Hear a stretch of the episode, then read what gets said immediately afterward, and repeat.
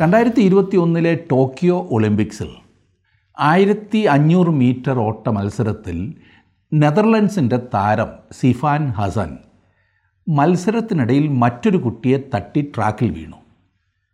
അവർ എഴുന്നേറ്റപ്പോഴേക്കും മറ്റ് പതിനൊന്ന് പേരുടെയും ഏറ്റവും പിൻപിലായി അവൾ.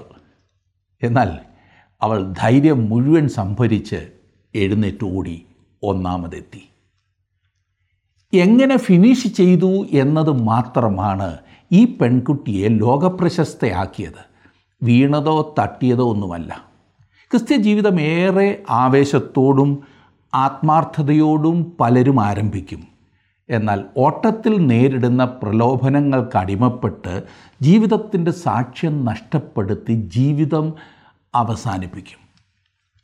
പലരും അംഗീകാരത്തിന്റെയും ആഡംബരത്തിന്റെയും സ്വാധീനത്തിന്റെയും സുഖസൗകര്യങ്ങളുടെയും പുറകെ പോയി ജീവിതം അങ്ങനെ അവസാനിപ്പിക്കും.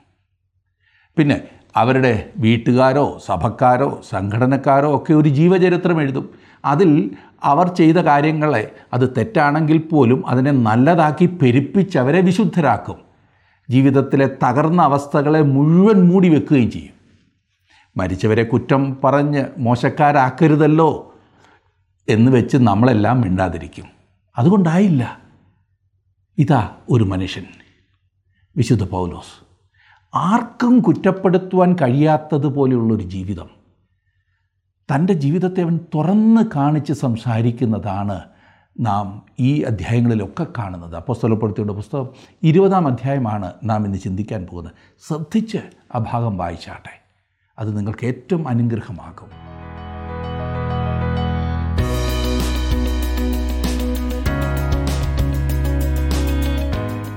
പൗലോസിന്റെ മൂന്നാമത്തെ പ്രേക്ഷിത യാത്രയെക്കുറിച്ചാണ് നാം ചിന്തിച്ചുകൊണ്ടിരിക്കുന്നത്. ഇരുപതാം അധ്യായമാണ് ഇന്ന് പഠിക്കുവാൻ പോകുന്നത്. മൂന്നാമത്തെ യാത്രയുടെ ആരംഭം പതിനെട്ടാം അധ്യായത്തിന്റെ ഇരുപത്തിമൂന്നാം വാക്യത്തിൽ നിന്നുമാകുന്നു. അന്ത്യോക്കിൽ നിന്നും ആരംഭിച്ച യാത്രയിൽ ആദ്യം ഗലാത്യദേശങ്ങളിലും ദേശങ്ങളിലും ഉള്ള ശിഷ്യന്മാരെ ഉറപ്പിച്ചു. അവിടെ നിന്നും എഫസോസിലേക്ക് പോയി. അവിടെ വെച്ചുണ്ടായ അനുഭവങ്ങളാണ് പത്തൊൻപതാം അധ്യായത്തിൽ വിവരിച്ചിരിക്കുന്നത്. എഫസോസിൽ പൗലോസിന് നേരിട്ടതായ പ്രതിസന്ധികൾ വളരെയായിരുന്നു. അവിടെ നിന്നവൻ കഷ്ടിച്ച് രക്ഷപ്പെടുകയായിരുന്നു. അവിടെ നിന്നും മക്കതോന്നിക്ക് പോയ പൗലോസ് അവിടെയുള്ള സഭകൾ സന്ദർശിച്ചു. അവിടെ താൻ മുൻപ് സന്ദർശിച്ച സ്ഥലങ്ങൾ ഏതൊക്കെയാണെന്ന് ഓർക്കുന്നുണ്ടോ? നവപ്പൊലി ഫിലിപ്പിയ അപ്പിംഫോലിസ് അപ്പലോനിയ തെസ്ലോനിക്ക ബെറോവ അഥേന കൊരുന്ത് ഈ സ്ഥലങ്ങൾ സന്ദർശിച്ച് യവനദേശത്തെത്തി. അവിടെ നിന്നും മടങ്ങി വരുമ്പോൾ ത്രോവാസിൽ ഏഴ് ദിവസം പാർത്തു. ത്രോവാസ് വിടുന്നതിന്റെ തലേന്ന് നടന്ന ഒരു സംഭവത്തെക്കുറിച്ചാണ് നാം ഇന്ന് പഠിക്കുവാൻ പോകുന്നത്. ഇരുപതാം അധ്യായത്തിന്റെ ആദ്യത്തെ രണ്ട് വാക്യങ്ങൾ നാം കാണുമ്പോൾ മക്കതൂന്നിക്ക് പുറപ്പെടുന്ന പൗലോസിനെ കാണുന്നവിടെ കലഹം ശമിച്ച ശേഷം പൗലോസ് ശിഷ്യന്മാരെ കൂട്ടി വരുത്തി പ്രബോധിപ്പിച്ചിട്ട് യാത്ര പറഞ്ഞ് മക്കതൂന്നിക്ക് പുറപ്പെട്ടു ആ പ്രദേശങ്ങളിൽ കൂടി സഞ്ചരിച്ച് അവരെ ഏറിയൊന്ന് പ്രബോധിപ്പിച്ചിട്ട് യവനദേശത്ത് എത്തി. പൗലോസ് അധേനയും കൊരുന്തും വീണ്ടും സന്ദർശിച്ചു എന്നത് ഇവിടെ നമുക്ക് കാണുവാൻ സാധിക്കുന്നുണ്ട്. മൂന്നും നാലും വാക്യങ്ങളിൽ അവിടെ മൂന്ന് മാസം കഴിച്ചിട്ട് സുറിയയ്ക്ക് കപ്പൽ കയറി പോകുവാൻ ഭാവിക്കുമ്പോൾ യഹൂദന്മാർ അവന്റെ നേരെ കൂട്ടുകെട്ടുണ്ടാക്കുകയാൽ മക്കതോന്യ വഴിയായി മടങ്ങിപ്പോകുവാൻ നിശ്ചയിച്ചു. ബെറോവയിലെ പുറോസിന്റെ മകൻ സോപത്രോസും തെസ്ലോനിക്കക്കാരനായ അരിസ്തർഹോസും സെക്കുന്തോസും ദർഭക്കാരനായ ഗായോസും തിമത്യോസും ആസ്യക്കാരായ തുഹിക്കോസും ത്രോഫീമോസും ആസി വരെ അവനോടുകൂടെ പോയി. പൗലോസിന്റെ ശുശ്രൂഷയുടെ ഫലമായി കർത്താവിലേക്ക് കടന്നു വന്നവരുടെ പേരുകളാണ് നാം ഇവിടെ കാണുന്നത്. ഒരു നല്ല കൂട്ടം ആളുകൾ ഇപ്പോൾ പൗലോസിനുണ്ട്. നല്ല പ്രഗത്ഭരായ ആളുകൾ. അവർ സുവിശേഷ പ്രവർത്തകരായി തീരുകയും ചെയ്തതായി നാം കാണുന്നുണ്ട്. മക്കതോനിയിലും ഗ്രീസിലും കൂടി കടന്നുപോയപ്പോൾ പൗലോസ് മുമ്പ് ആ പ്രദേശങ്ങളിൽ സ്ഥാപിച്ച സഭകളെല്ലാം സന്ദർശിച്ചു എന്ന കാര്യം നാം മനസ്സിലാക്കിയിരിക്കേണ്ടത് അത്രേ. അവർ അഥേനയിലും കൊരിന്തിലും തെസ്ലോനിക്കയിലും ബെറോവയിലും ഫിലിപ്പിയിലും എല്ലാം പാർത്തിരിക്കാനിടയുണ്ട്. പൗലോസ് ത്രോവാസിൽ വരുന്നതാണ് നാം ഇനിയും കാണുന്നത്. തന്റെ രണ്ടാമത്തെ യാത്രയിൽ പൗലോസ് ത്രോവാസിൽ നിന്നാണ് യൂറോപ്പിലേക്ക് പോയതെന്ന കാര്യം താങ്കൾ ഓർക്കുന്നുണ്ടായിരിക്കുമല്ലോ. ഇപ്പോൾ അവസാനത്തെ യാത്രയിലും പൗലോസ് ത്രോവാസിൽ മടങ്ങി വന്നു. അഞ്ചാം വാക്യം. അവർ മുമ്പേ പോയി ത്രോവാസിൽ ഞങ്ങൾക്കായി കാത്തിരുന്നു. ഡോക്ടർ ലൂക്കോസ് ഇപ്പോഴും പൗലോസിനോടൊപ്പം ഉണ്ട് എന്നത്രേ ഞങ്ങൾക്കായി എന്ന് പറഞ്ഞതിൽ നിന്നും അർത്ഥമാകുന്നത്. മറ്റുള്ളവർ അവർക്ക് മുമ്പേ ത്രോവാസിലേക്ക് പോയിരുന്നു. പൗലോസിനോടുകൂടെ പ്രവർത്തിച്ചിരുന്ന മിഷണറി പ്രവർത്തനത്തിലെ ആളുകളാണിവർ. അവർ മുമ്പും പൗലോസിനോടൊപ്പം യാത്ര ചെയ്തിരുന്നു എന്നാണ് എന്റെ വിശ്വാസം. കൊരുന്ത് പോലെയുള്ള ഒരു നഗരത്തിൽ പൗലോസ് ശുശ്രൂഷ ചെയ്യുമ്പോൾ ഈ കൂടെയുള്ള ആളുകൾ നഗരത്തിന്റെ പ്രാന്തപ്രദേശങ്ങളിൽ ശുശ്രൂഷ ചെയ്യുമായിരുന്നു. ആ കാലത്ത് ദൈവവചനം സകല ലോകത്തിലും മടങ്ങിച്ചെന്നു എന്ന വസ്തുത നാം കൊലോസി ലേഖനത്തിൽ വായിക്കുന്നുണ്ട്. അത് അവിശ്വസനീയമായി തോന്നിയെങ്കിലും സത്യമായിരുന്നു. ലോകം മുഴുവനും എന്നതിൽ റോമ സാമ്രാജ്യത്തെയാണ് അർത്ഥമാക്കുന്നത്. കാരണം അന്നത്തെ അറിയപ്പെട്ടിരുന്ന ലോകം അതായിരുന്നു റോമ സാമ്രാജ്യം.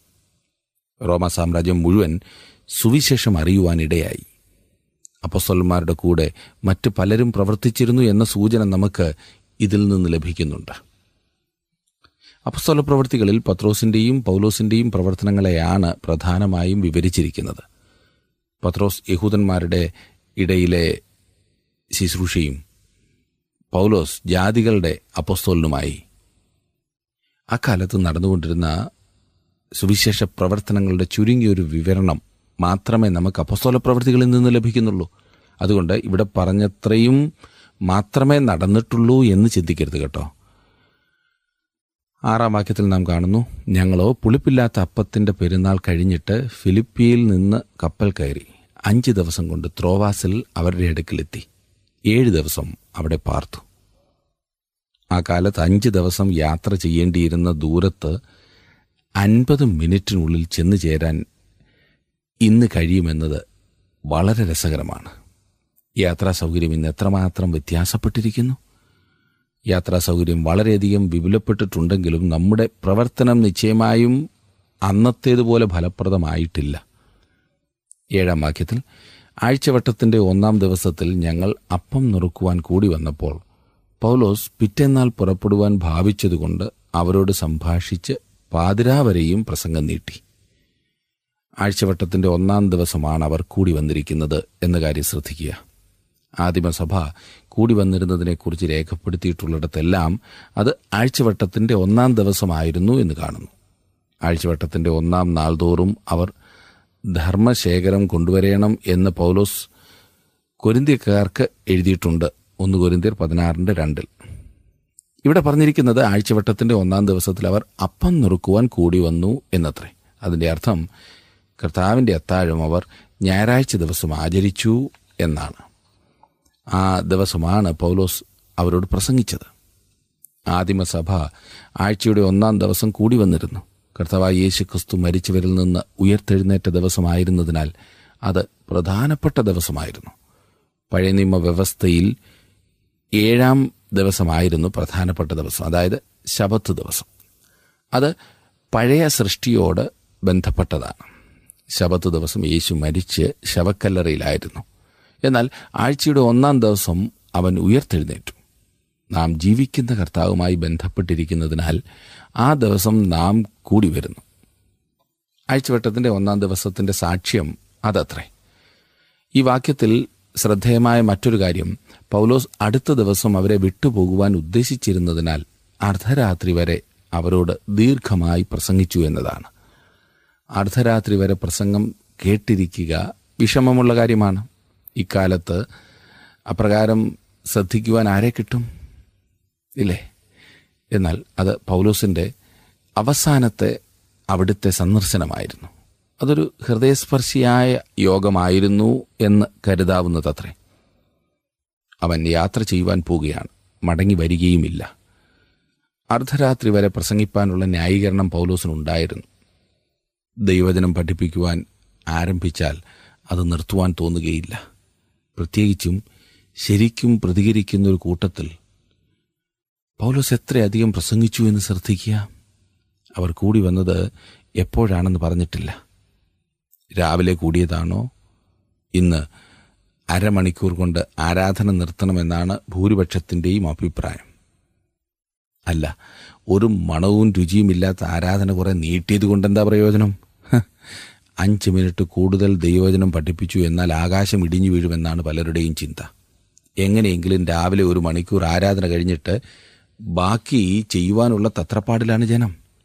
ഈ ആരാധിച്ചുകൊണ്ടിരിക്കുമ്പോഴും തലയിലതാണ് എന്റെ അഭിപ്രായം പറയാമല്ലോ. ഓരോ ആഴ്ചയും മൂന്ന് മണിക്കൂറെങ്കിലും ദൈവവചന പഠനത്തിനായി വേർതിരിച്ചിട്ടില്ലാത്ത ആരാധനകൾ സഭകൾ കൂട്ടങ്ങൾ ആത്മികമായി നിലനിൽക്കില്ല എന്ന കാര്യത്തിൽ രണ്ടു പക്ഷമില്ല വ്യക്തികളുടെ കാര്യത്തിലും ഇത് സത്യമാണ് കേട്ടോ. ദൈവവചനം പഠിക്കുവാൻ ശരിയായ താല്പര്യമില്ലാത്ത ഒരു വ്യക്തിക്കും ആത്മികമായി വളരുവാൻ സാധിക്കില്ല. താങ്കളുടെ അവസ്ഥ എന്ത് എന്ന് ഒന്ന് സ്വയം പരിശോധിച്ചാട്ടെ.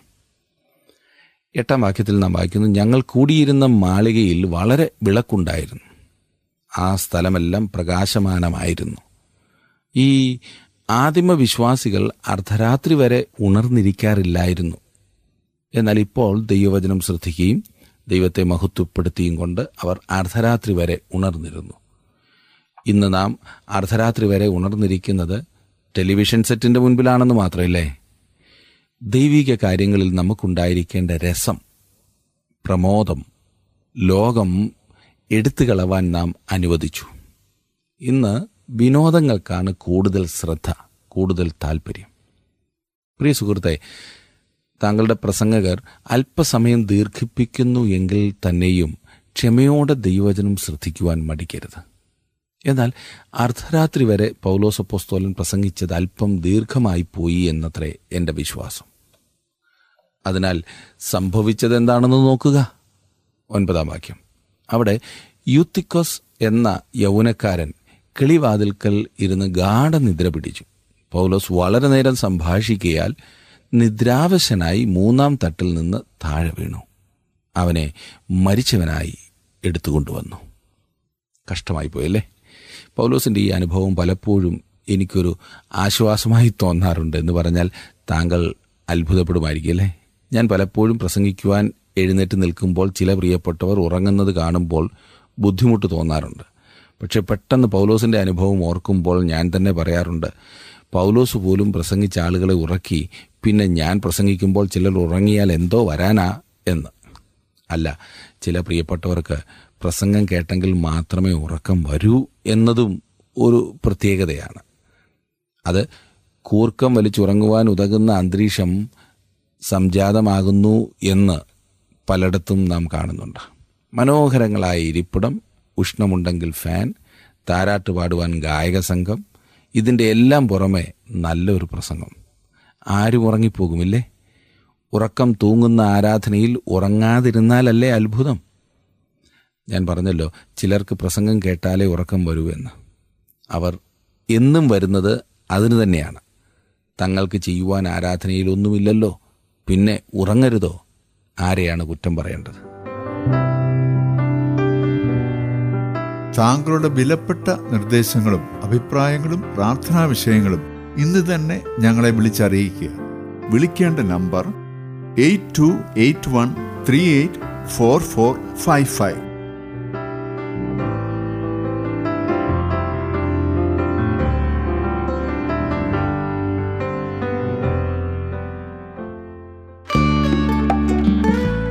ഇന്നത്തെ പ്രോഗ്രാം താങ്കൾക്ക് ഇഷ്ടപ്പെട്ടുവോ? എങ്കിൽ ഉടൻ തന്നെ ഞങ്ങൾക്കൊരു മിസ് കോൾ തരിക. അടുത്ത വിജയി ഒരുപക്ഷെ താങ്കളായിരിക്കാം.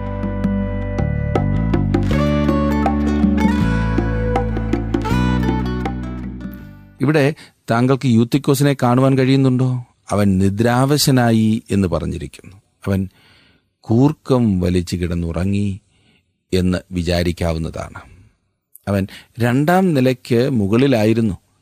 അവിടെ നിന്നാണ് അവൻ വീണത്. അതോടെ കഥ അവസാനിച്ചിരുന്നുവെങ്കിൽ അതൊരു ദുഃഖപര്യവസാനം ആയിരുന്നു എന്ന് നമുക്ക് കാണുവാൻ സാധിക്കും. എന്നാൽ എന്താണ് സംഭവിച്ചത് എന്ന് നോക്കുക. പത്ത് മുതൽ പന്ത്രണ്ട് വരെയുള്ള വാക്യങ്ങളിൽ പൗലോസ് ഇറങ്ങിച്ചെന്ന് അവന്റെ മേൽ വീണ് തഴുകി ഭ്രമിക്കേണ്ട. അവന്റെ പ്രാണൻ അവനിലുണ്ട് എന്ന് പറ. പിന്നെ അവൻ കയറി ചെന്ന് അപ്പം നുറുക്കി തിന്ന് പുലരുവോളം സംഭാഷിച്ച് പുറപ്പെട്ടു പോയി പന്ത്രണ്ടാം വാക്യം അവർ ആ ബാലനെ ജീവനുള്ളവനായി കൊണ്ടുവന്ന് അത്യന്തം ആശ്വസിച്ചു. പൗലോസ് ഈ യുവാവിനെ മരിച്ചവരിൽ നിന്ന് ഉയർപ്പിച്ചു. ശിമോൻ പത്രോസ് തബീതയെയും ഉയർപ്പിച്ച കാര്യം താങ്കൾ ഓർക്കുന്നുവല്ലോ? അപ്പോസ്തലന്മാർക്ക് ലഭിച്ചിരുന്ന ഒരു വരമായിരുന്നു അത്. എന്നാൽ അടയാള വരങ്ങൾ കാലക്രമേണ അപ്രത്യക്ഷമായതായി കാണുവാൻ കഴിയുന്നു. അവർ അത്യന്തം ആശ്വസിച്ചതായി ലൂക്കോസ് ഇവിടെ രേഖപ്പെടുത്തിയിരിക്കുന്നു. ഈ യുവാവ് മരിച്ചവരിൽ നിന്ന് ഉയർത്തെഴുന്നേറ്റ് അവരുടെ മധ്യത്തിൽ വന്നത് കണ്ടവർ അധികമായി സന്തോഷിച്ചു. ഇപ്പോൾ അവർ നേരം പുലരുവോളം ശ്രദ്ധിക്കുവാൻ തയ്യാറാണ് പ്രസംഗിക്കുവാൻ പൗലോസും തയ്യാറാണ്. ഈ വിശ്വാസികൾക്ക് ദൈവവചനം കേൾക്കുവാനുള്ള താല്പര്യമുണ്ടായിരുന്നു താങ്കൾ ഇപ്പോൾ വിചാരിക്കുന്നുണ്ടായിരിക്കും പൗലോസിന്റെ പ്രസംഗം കേൾക്കുവാൻ ഒരു അവസരം കിട്ടിയിരുന്നുവെങ്കിൽ നേരം പുലരുന്നത് വരെ ഞാനും ഇരിക്കാമായിരുന്നു എന്ന്. പൗലോസ് ഒരു സാധാരണക്കാരനായ പ്രസംഗകൻ മാത്രമായിരുന്നു. നേരെ മറിച്ച് അപ്പല്ലോസ് ഒരു പ്രസിദ്ധനായ വാഗ്മിയായിരുന്നു എന്ന് പറഞ്ഞിട്ടുണ്ട്. എന്നാൽ പൗലോസിനെ പറ്റി അങ്ങനെ പറഞ്ഞിട്ടില്ല. അന്നത്തെ വിശ്വാസികൾക്ക് ദൈവവചനം പഠിക്കുവാനുള്ള താല്പര്യമുണ്ടായിരുന്നു ഇന്നത്തെ നമ്മുടെ അവസ്ഥ എപ്രകാരമാണെന്ന് ശോധന ചെയ്യേണ്ടിയിരിക്കുന്നു. പതിമൂന്നാം വാക്യത്തിൽ ഞങ്ങൾ മുംബൈ കപ്പൽ കയറി പൗലോസിനെ അസോസിൽ വെച്ച് കയറ്റി കൊള്ളുവാൻ വിചാരിച്ചു. അവിടെ കൂടി. അവൻ കാൽനടയായി വരുവാൻ വിചാരിച്ചു. ഇങ്ങനെ ചട്ടം കെട്ടിയിരുന്നു. അവർ യാത്ര തുടരുകയാണ് ചെയ്യുന്നത്. ലൂക്കോസും മറ്റ് കൂടെയുണ്ടായിരുന്നവരും അസോസിലേക്ക് കപ്പൽ കയറി യാത്രയായി. പൗലോസ് കാൽനടയായിട്ടാണ് പോയത്. യാത്രയിലും സാക്ഷ്യം വഹിക്കുന്നതിന് കൂടുതൽ അവസരം ലഭിക്കേണ്ടതിനാണ് പൗലോസ് അപ്രകാരം ചെയ്തത് എന്ന കാര്യത്തിൽ സംശയമില്ല. യാത്രക്കിടയിൽ പല സ്ഥലങ്ങളിൽ താമസിച്ച് ജനത്തോട് സാക്ഷ്യം പറഞ്ഞു എന്ന് ചിന്തിക്കാവുന്നതാണ്. പതിനാലും പതിനഞ്ചും വാക്യങ്ങളിൽ നാം കാണുന്നു അവൻ അസോസിൽ ഞങ്ങളോട് ചേർന്നപ്പോൾ അവനെ കയറ്റി മിഥുലേനയിൽ എത്തി. അവിടെ നിന്ന് നീക്കി പിറ്റേന്നാൾ കിയോസ് ദ്വീപിന്റെ തൂക്കിലെത്തി. മറുനാൾ സാമോസ് ദ്വീപിൽ അണഞ്ഞു. പിറ്റേന്ന് മിലേത്തോസിൽ എത്തി. പൗലോസിന്റെ ഈ യാത്രകൾ ഒരു ഭൂപടത്തിൽ നോക്കി മനസ്സിലാക്കുന്നത് നല്ലതാണ് എന്ന് ഞാൻ പറഞ്ഞല്ലോ. പതിനാറാം വാക്യത്തിൽ കഴിയുമെങ്കിൽ പെന്തക്കോസ് നാളേക്ക് എരുശിലമിൽ എത്തേണ്ടതിന് പൗലോസ് ബന്ധപ്പെടുകയാൽ ആസിയിൽ കാലതാമസം വരരുത് എന്ന് വെച്ച് എഫസോസിൽ അടുക്കാതെ ഓടേണം എന്ന് നിശ്ചയിച്ചിരുന്നു. കഴിയുമെങ്കിൽ പെന്തക്കോസ് നാളേക്ക് എരുശിലേമിൽ എത്തണമെന്നുള്ള ചിന്ത. എഫസോസിൽ പോകണമെന്ന് പൗലോസ് നേരത്തെ നിശ്ചയിച്ചിരുന്നു. എന്നാൽ പെന്തക്കോസ് പെരുന്നാളിൽ എരുശിലേമിൽ ആയിരിക്കണമെന്നതായിരുന്നു പൗലോസിന്റെ ഇപ്പോഴത്തെ ആഗ്രഹം. അതിനാൽ അവൻ തിടുക്കത്തിലാണ്. എന്നിരുന്നാലും എഫസോസിനെ വിട്ടുകളവാൻ പൗലോസിന് താല്പര്യമില്ലായിരുന്നു അങ്ങനെ അവൻ എഫസോസിന്റെ തുറമുഖമായ മിലേത്തോസിൽ ചെല്ലുന്നു. പതിനേഴാം വാക്യം. മിലേത്തോസിൽ നിന്ന് അവൻ എഫസോസിലേക്ക് ആളയച്ച് സഭയിലെ മൂപ്പന്മാരെ വരുത്തി. മിലേത്തോസ് കടലിന്റെ തീരത്തുള്ള പട്ടണവും എഫസോസ് തീരത്തു നിന്ന് ഏകദേശം നാലഞ്ച് മൈൽ കരയിലേക്ക് മാറിയുള്ള സ്ഥലവുമായിരുന്നു. തന്നെ കാണുവാൻ പൗലോസ് ആളയച്ച് എഫസോസിലെ മൂപ്പന്മാരെ മിലേത്തോസിൽ വരുത്തി. പതിനെട്ട് മുതലുള്ള വാക്യങ്ങളിൽ നാം കാണുന്നത് അവർ അവന്റെ അടുക്കൽ വന്നപ്പോൾ അവൻ അവരോട് പറഞ്ഞത് ഞാൻ ആസിയിൽ വന്ന ഒന്നാം നാൾ മുതൽ എല്ലായ്പ്പോഴും നിങ്ങളോടുകൂടി എങ്ങനെയിരുന്നു എന്നും വളരെ താഴ്മയോടും കണ്ണുനീരോടും യഹൂദന്മാരുടെ കൂട്ടുകെട്ടുകളാൽ എനിക്കുണ്ടായ കഷ്ടങ്ങളോടും കൂടെ കർത്താവിനെ സേവിച്ചു വന്നു എന്നും പ്രയോജനമുള്ളത് ഒന്നും മറച്ചുവെക്കാതെ പരസ്യമായും വീടുതോറും നിങ്ങളോട് അറിയിക്കുകയും ഉപദേശിക്കുകയും ചെയ്തു എന്നും ദൈവത്തെങ്കിലേക്കുള്ള മാനസാന്തരവും നമ്മുടെ കർത്താവായ യേശുക്രിസ്തുവിലുള്ള വിശ്വാസവും യഹൂദന്മാർക്കും യവനന്മാർക്കും സാക്ഷീകരിച്ചു എന്നും നിങ്ങൾ അറിയുന്നുവല്ലോ. പൗലോസ് കർത്താവായ യേശുക്രിസ്തുവിന്റെ ഒരു വിശ്വസ്ത സാക്ഷിയായിരുന്നു. സുവിശേഷം അതിന്റെ പൂർണതയിൽ അവർക്ക് കൊടുത്തു എന്ന് പൗലോസിന് പറയുവാൻ കഴിയുമായിരുന്നു പ്രാഗൽഭ്യത്തോടെ പറയുവാൻ കഴിയുമായിരുന്നു. ദൈവത്തിന്റെ ആലോചന ഒന്നും മറച്ചു വെക്കാതെ അവൻ അവർക്ക് പറഞ്ഞു കൊടുത്തിരുന്നു. യഹൂദ മത ഭരണാധിപന്മാരിൽ നിന്നുണ്ടായ പീഡനത്തിന്റെ സമയത്ത് പോലും പൗലോസ് വിശ്വസ്തത കാക്കുകയാണ് ചെയ്തത്. ഇരുപത്തിരണ്ട് മുതൽ ഇരുപത്തിനാല് വരെയുള്ള വാക്യങ്ങളിൽ നാം കാണുന്നു ഇപ്പോൾ ഇതാ ഞാൻ ആത്മാവിനാൽ ബന്ധിക്കപ്പെട്ടവനായി യേരുശലേമിലേക്ക് പോകുന്നു. ബന്ധനങ്ങളും കഷ്ടങ്ങളും എനിക്കായി കാത്തിരിക്കുന്നു എന്ന് പരിശുദ്ധാത്മാവ് പട്ടണം തോറും സാക്ഷ്യം പറയുന്നതല്ലാതെ അവിടെ എനിക്ക് നേരിടുവാനുള്ളതൊന്നും ഞാൻ അറിയുന്നില്ല. എങ്കിലും ഞാൻ എന്റെ പ്രാണനെ വിലയേറിയതായി എണ്ണുന്നില്ല. എന്റെ ഓട്ടവും ദൈവകൃപയുടെ സുവിശേഷത്തിന് സാക്ഷ്യം പറയേണ്ടതിന് കർത്താവായി യേശു തന്ന ശുശ്രൂഷയും തികയ്ക്കണം എന്നേ എനിക്കുള്ളൂ. വേദപുസ്തക പണ്ഡിതന്മാരിൽ പലരും യോജിക്കാത്തൊരു കാര്യം ഇവിടെയുണ്ട്. പൗലോസ് എരുശുലേമിലേക്ക് പോയത് തെറ്റിപ്പോയി എന്ന് ചിലർ പറയുന്നു. പൗലോസ് എരുശലേമിലേക്ക് പോകരുതാഞ്ഞു എന്നാണ് അവരുടെ ചിന്ത. എന്നാൽ പൗലോസ് ഇവിടെ നൽകുന്ന സാക്ഷ്യം വളരെ വ്യക്തമാണ്. പൗലോസ് ദൈവഹിതപ്രകാരം തന്നെയാണ് എരുശലേമിലേക്ക് പോയത് എന്നാണ് എന്റെ വിശ്വാസം. ഞാൻ എരുശലേമിലേക്ക് പോകുകയാണ്. എരുശലേമിൽ എനിക്കായി കഷ്ടതകളും ബന്ധനങ്ങളും കാത്തിരിക്കുന്നു എന്ന് ഞാൻ പോയിടത്തൊക്കെയും പരിശുദ്ധാത്മാവ് എനിക്ക് കാണിച്ചു തന്നതിനാൽ ഞാൻ ആത്മാവിനാൽ ബന്ധനത്തിലാണ്. അത് അപ്പോസ്തലപ്രവൃത്തിയുള്ള പുസ്തകം പതിനാറാം അധ്യായത്തിൽ നിന്നും ഭിന്നമാണ്. ആസിയിൽ പ്രസംഗിക്കരുത് എന്ന് പരിശുദ്ധാത്മാവ് പൗലോസിനെ വിലക്കിയതായി അവിടെ നാം കാണുന്നു. അവനെ യൂറോപ്പിലേക്ക് നടത്തുവാനായി പ്രതിബന്ധങ്ങൾ സൃഷ്ടിക്കുകയാണ് വാസ്തവത്തിൽ ദൈവം ചെയ്തത്. എന്നാൽ ഇവിടെ യാതൊരു വിധമായ തടസ്സങ്ങളുമില്ല. എന്ന് മാത്രമല്ല യെരുസലേമിൽ ചെല്ലുമ്പോൾ എന്താണ് സംഭവിക്കുവാൻ പോകുന്നത് എന്ന കാര്യവും പൗലോസിന് ദൈവത്തിന്റെ ആത്മാവ് വെളിപ്പെടുത്തി കൊടുക്കുന്നു. താൻ യെരുസലേമിൽ പോകുന്ന പക്ഷം കഷ്ടപ്പെടേണ്ടി വരും എന്ന കാര്യം പൗലോസ് വ്യക്തമായി മനസ്സിലാക്കിയിരുന്നു.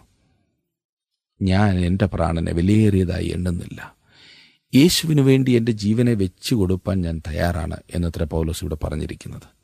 തന്റെ സ്വന്തം കൈയാൽ യെരുശലേമിലെ പാവപ്പെട്ട വിശ്വാസികൾക്ക് ധർമ്മശേഖരം കൊണ്ടുപോയി കൊടുക്കണമെന്നായിരുന്നു പൗലോസിന്റെ ആഗ്രഹം. ഞാൻ എന്റെ ഓട്ടം തികച്ചു എന്ന് പൗലോസ് എഴുതിയിട്ടുണ്ട്.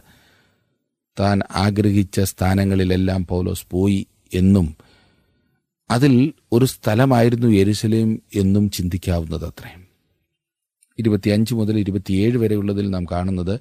എന്നാൽ നിങ്ങളുടെ ഇടയിൽ ദൈവരാജ്യം പ്രസംഗിച്ചുകൊണ്ട് നടന്നവനായ എന്റെ മുഖം നിങ്ങൾ ആരും ഇനി കാണുകയില്ല എന്ന് ഞാൻ അറിയും. അതുകൊണ്ട് നിങ്ങളിൽ ആരെങ്കിലും നശിച്ചു പോയാൽ ഞാൻ കുറ്റക്കാരനല്ല എന്ന് ഞാൻ ഇന്നേ ദിവസം നിങ്ങളോട് സാക്ഷ്യം പറയുന്നു. ദൈവത്തിന്റെ ആലോചന ഒട്ടും മറച്ചു വെക്കാതെ ഞാൻ മുഴുവനും അറിയിച്ചു തന്നിരിക്കുന്നുവല്ലോ. എത്ര പ്രാഗൽഭ്യമാണല്ലേ? ഈ ലോക ജീവിതത്തിൽ ഇനിയും തനിക്ക് ഇവരെ കാണുവാൻ കഴിയുകയില്ല എന്ന കാര്യം പൗലോസിന് അറിയാമായിരുന്നു. ദൈവത്തിന്റെ ആലോചന പൂർണമായി താൻ അവർക്ക് വിശ്വസ്തയോടുകൂടെ നൽകിയെന്നും അവൻ അറിഞ്ഞിരുന്നു. ദൈവത്തിന്റെ ആലോചന ഒട്ടും മറച്ചു വെക്കാതെ അറിയിക്കുക എന്നതാണ് ഏറ്റവും പ്രധാനപ്പെട്ട കാര്യം. ഇരുപത്തിയെട്ടാം വാക്യം നിങ്ങളെ തന്നെയും താൻ സ്വന്തം രക്തത്താൽ സമ്പാദിച്ചിരിക്കുന്ന ദൈവത്തിന്റെ സഭയെ മേയിപ്പാൻ പരിശുദ്ധാത്മാവ് നിങ്ങളെ അധ്യക്ഷരാക്കി വെച്ച ആട്ടിൻകൂട്ടം മുഴുവനെയും സൂക്ഷിച്ചുകൊള്ളുവിൻ. സഭാധ്യക്ഷന്മാർ ശ്രദ്ധിച്ചിരിക്കേണ്ട കാര്യമത്രേ ഇത്. അവർ സഭയെ ഭരിക്കുകയല്ല പിന്നെയോ സഭ ദൈവവചനത്താൽ ഭൂഷിക്കപ്പെടുന്നു എന്ന കാര്യം ഉറപ്പാക്കേണ്ടതത്രേ. ഇരുപത്തിയൊൻപതും മുപ്പതും വാക്യങ്ങളിലേക്ക് വരുമ്പോൾ നാം കാണുന്നു ഞാൻ പോയ ശേഷം ആട്ടിൻകൂട്ടത്തെ ആദരിക്കാത്ത കൊടിയ ചെന്നായ്ക്കൾ നിങ്ങളുടെ ഇടയിൽ കടക്കും എന്ന് ഞാൻ അറിയുന്നു. ശിഷ്യന്മാരെ തങ്ങളുടെ പിന്നാലെ വലിച്ചു കളവാനായി വിപരീതോപദേശം പ്രസ്താവിക്കുന്ന പുരുഷന്മാർ നിങ്ങളുടെ ഇടയിൽ നിന്നും എഴുന്നേൽക്കും. വേദപുസ്തകം ശരിയായി പഠിപ്പിക്കുന്ന സഭയിൽ സാത്താൻ പ്രവേശിക്കുവാൻ ആഗ്രഹിക്കുന്നു. ഇല്ലേ? ദൈവവചന പഠനത്തെ തകർക്കുവാനാണ് അവന്റെ ആഗ്രഹം. സാത്താൻ നമ്മുടെ സ്നേഹിതനല്ല ശത്രുവാണ്. ദൈവവചനം പഠിപ്പിക്കുന്നത് എങ്ങനെയെങ്കിലും നിർത്തണം എന്നതാണ് അവന്റെ ഉദ്ദേശം. ഇതാണ് സംഭവിപ്പാൻ പോകുന്നത് എന്ന് എഫസോസിലുള്ളവർക്ക് പൗലോസ് മുന്നറിയിപ്പ് നൽകി. അവരുടെ ഇടയിൽ നിന്ന് തന്നെ വിപരീത ഉപദേശം പ്രചരിപ്പിക്കുന്നവർ എഴുന്നേൽക്കും എന്ന് അവൻ അവരോട് പറഞ്ഞു. മുപ്പത്തിയൊന്നും മുപ്പത്തിരണ്ടും വാക്യങ്ങളിലേക്ക് വരുമ്പോൾ അവിടെ കാണുന്നത് അതുകൊണ്ട് ഉണർന്നിരിപ്പീൻ. ഞാൻ മൂന്ന് സംവത്സരം രാപ്പകൽ ഇടവിടാതെ കണ്ണുനീർ വാർത്തുകൊണ്ട് ഓരോരുത്തരും ബുദ്ധി പറഞ്ഞ് തന്നത് ഓർത്തുകൊള്ളുവീൻ. നിങ്ങൾക്ക് ആത്മീയ വർധന വരുത്തുവാനും സകല വിശുദ്ധന്മാരോടും കൂടെ അവകാശം തരുവാനും കഴിയുന്ന ദൈവത്തിലും അവന്റെ കൃപയുടെ വചനത്തിലും ഞാൻ ഇപ്പോൾ നിങ്ങളെ ഭരമേൽപ്പിക്കുന്നു. അവൻ അവരെ ദൈവത്തിലും അവന്റെ കൃപയുടെ വചനത്തിലും ഭരമേൽപ്പിക്കുന്നു. നാം നമ്മുടെ പ്രിയപ്പെട്ടവരെ വിട്ടുപോകുമ്പോൾ നമുക്ക് ചെയ്യാവുന്നതും അതുതന്നെയാണ് മറന്നുപോകരുത്. മുപ്പത്തിമൂന്നാം വാക്യത്തിൽ ആരുടെയും വെള്ളിയോ പൊന്നോ വസ്ത്രമോ ഞാൻ മോഹിച്ചിട്ടില്ല. എന്റെ മുട്ടിനും എന്നോടുകൂടിയുള്ളവർക്കും വേണ്ടി ഞാൻ ഈ കൈകളാൽ അധ്വാനിച്ചു എന്ന് നിങ്ങൾ തന്നെ അറിയുന്നുവല്ലോ. പൗലോസ് ദ്രവ്യാഗ്രഹിയായിരുന്നില്ല. തനിക്കും തന്നോടുകൂടി ഉണ്ടായിരുന്നവരുടെയും ആവശ്യങ്ങൾക്ക് വേണ്ടി പൗലോസ് സ്വയം വേല ചെയ്തിരുന്നു. മുപ്പത്തിയഞ്ച് മുതലുള്ള വാക്യങ്ങളിൽ നാം കാണുന്നു ഇങ്ങനെ പ്രയത്നം ചെയ്ത് പ്രാപ്തിയില്ലാത്തവരെ സഹായിക്കുകയും വാങ്ങുന്നതിനേക്കാൾ കൊടുക്കുന്നത് ഭാഗ്യം എന്ന് കർത്താവായി യേശു താൻ പറഞ്ഞ വാക്ക് ഓർത്തുകൊള്ളുകയും വേണ്ടത് എന്ന് ഞാൻ എല്ലാം കൊണ്ടും നിങ്ങൾക്ക് ദൃഷ്ടാന്തം കാണിച്ചിരിക്കുന്നു. ഇങ്ങനെ പറഞ്ഞിട്ട് അവൻ മുട്ടുകുത്തി. അവരെല്ലാവരോടും കൂടെ പ്രാർത്ഥിച്ചു. എല്ലാവരും വളരെ കരഞ്ഞു. ഇനിമേൽ അവന്റെ മുഖം കാണുകയില്ല എന്ന് പറഞ്ഞ വാക്കിനാൽ അവർ ഏറ്റവും ദുഃഖിച്ചു. പൗലോസിന്റെ കഴുത്തിൽ കെട്ടിപ്പിടിച്ച് അവനെ ചുമ്മിച്ചു കപ്പലോളം അവനോടുകൂടെ വന്ന് അവനെ യാത്രയച്ചു എഫസോസിലെ സഭയുടെ അധ്യക്ഷന്മാരും പൗലോസും തമ്മിലുള്ള ഒരു നല്ല കൂടിക്കാഴ്ചയായിരുന്നു ഇത്. വേറെ വിധത്തിൽ വിടവാങ്ങൽ. ഇവർ പൗലോസിനെ സ്നേഹിക്കുകയും പൗലോസ് അവരെ സ്നേഹിക്കുകയും ചെയ്തിരുന്നു. ഈ ആയുസിൽ പൗലോസിനെ വീണ്ടും കാണുവാൻ കഴിയുകയില്ല എന്ന് മനസ്സിലാക്കിയതിനാൽ അവനെ യാത്രയാക്കുവാൻ അവർക്ക് പ്രയാസമായിരുന്നു. അവർ അവന് വളരെയധികം ഹൃദയസ്പർശിയായ യാത്രയയപ്പ് നൽകി.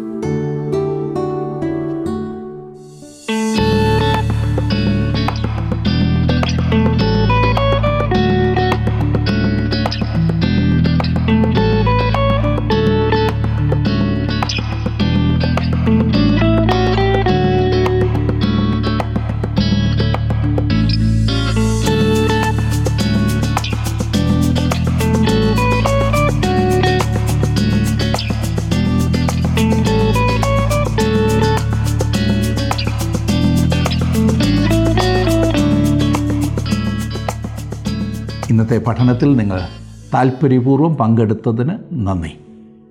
ദൈവം നിങ്ങളെ സമൃദ്ധിയായിട്ട് അനുഗ്രഹിക്കേണ്ടതിനായി പ്രാർത്ഥിക്കുന്നു. അപ്പസ്തലനായ പൗലോസിന്റെ ജീവിതം എത്ര വലിയൊരു വെല്ലുവിളിയാണ് നമ്മുടെ മുൻപിൽ നമുക്ക് ഉയർത്തുന്നത്.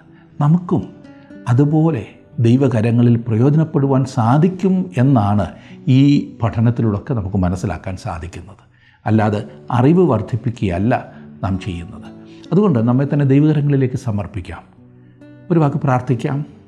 കർത്താവെ നിന്റെ വചനം ഞങ്ങൾക്ക് ഓരോ ദിവസവും തരുന്നത് ഓർത്തു സ്തോത്രം. ഞങ്ങൾ കേട്ട് മറക്കുന്നവരായിട്ടല്ല. പിന്നെയോ കേട്ടനുസരിക്കുന്നവരായി തീരുവാൻ അവിടുന്ന് ഞങ്ങളെ സഹായിക്കണമേ. ഇന്ന് ഈ വചനം കേട്ട് എല്ലാവർക്കും വേണ്ടി പ്രാർത്ഥിക്കുന്നു. ജീവിതത്തിൽ ഏതെങ്കിലും വിധത്തിലുള്ള പ്രലോഭനത്തിലൂടെയോ ഏതെങ്കിലും വിധത്തിലുള്ള വീഴ്ചകളിലൂടെയോ പോകുന്നവരാകുന്നു ഇത് കേൾക്കുന്നതെങ്കിൽ കർത്താവെ അവിടെ നിന്ന് എഴുന്നേറ്റ് നല്ല ഒരു അവസാനം പ്രാപിക്കുവാൻ നിന്റെ കരങ്ങളിലേക്ക് സമർപ്പിക്കേണ്ടതിന് അവരെ നീ സഹായിക്കണമേ. ഇന്ന് അവിടെ ഞങ്ങളെ അനുഗ്രഹിച്ചതിനായി സ്തോത്രം. യേശുക്രിസ്തുവിന്റെ നാമത്തിൽ തന്നെ. ആമേൻ. ദൈവം നിങ്ങളെ അനുഗ്രഹിക്കട്ടെ. നമുക്ക് അടുത്ത ക്ലാസ്സിൽ വീണ്ടും കാണാം. ഇന്നത്തെ പ്രോഗ്രാം താങ്കൾക്ക് ഇഷ്ടപ്പെട്ടുവോ? എങ്കിൽ ഉടൻ തന്നെ ഞങ്ങൾക്കൊരു മിസ് കോൾ തരിക. അടുത്ത വിജയി ഒരുപക്ഷെ താങ്കളായിരിക്കാം.